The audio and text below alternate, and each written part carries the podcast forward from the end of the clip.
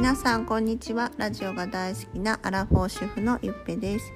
今回は私の人生を変えてくれた方鴨頭明子さんについて何回かに分けてお話をしています。その続きです。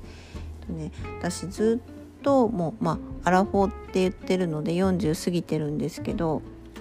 結婚が30歳ぐらいでそのまあ、出産してから特に 30, 30歳で出産したんですけど多分。なんかねずっと私何のために生きてるんだろうってずっと思ってましたね。やっぱり子供ができて子供子育てとか、まあ、家事にねすごく時間を取られて独身の時ほど自由じゃなかったから余計にそういう風に考えるようになっててなんかずっとその何のために生きてるかっていうのをずっと探してましたそうでもその1年前にあの釜明さんと出会ってこう自分が変わっていくことであのこう自分のも人生の目標っていうのがあの明確になってきました。あの変わうん、なんかか人生を変えあ自分が変わったっていうかもともと持って生まれ持った私がこう蘇ってきたっていう感覚です。はいえーとね、今ねスタンド FM で配信したりこう他の方のライブにお邪魔したりね、まあ、配信も聞いたりしてすごく楽しんでるんですけどなんか多分それができるのもその釜明さんとの出会いであの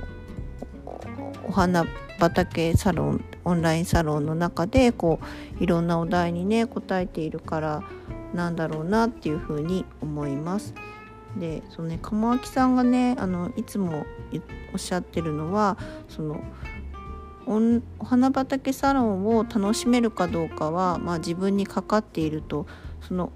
お題にねあのどう向き合うか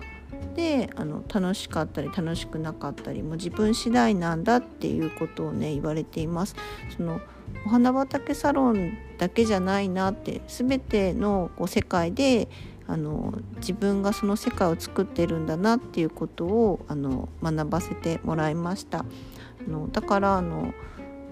そういう SNS のコメントとか私「いいね」とか押すのがその1年前すごく苦手でしたね。なんかこう偽善者みたいな 自分が偽善者なな感じもしたりあとやっぱ周りの人がどう自分のコメント見て思うんだろうとかそういう周りを気にしたりしていました。そうでもねでも自分はいいねが欲しいみたいななんかこう性格が悪い感じでまたそのそういう自分もあの好きではありませんでした。あのでもね自分があのいいねをね押したりその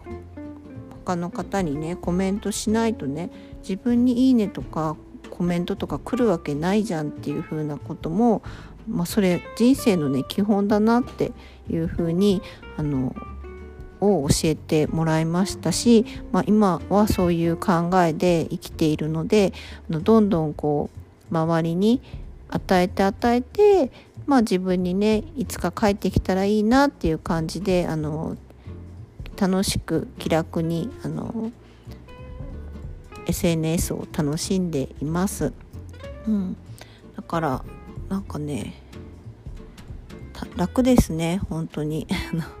まだまだねやっぱり自己否定なところはねなかなか、ま、40年間自己否定し続けたんでこう出てくるんですよね。あの昔の自己否定する私が。はい、なのであの、まあ、ちょっとそれとのそれ戦いというかまあいやいや出てき出てこないで出てこないでみたいな感じで ごまかしてますけど、私もちょっとあのオンラインお花畑サロンのお題にあの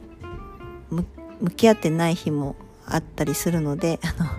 ちょっとあのもうちょっと深掘りしていけたらいいなっていうふうに思っています。はい。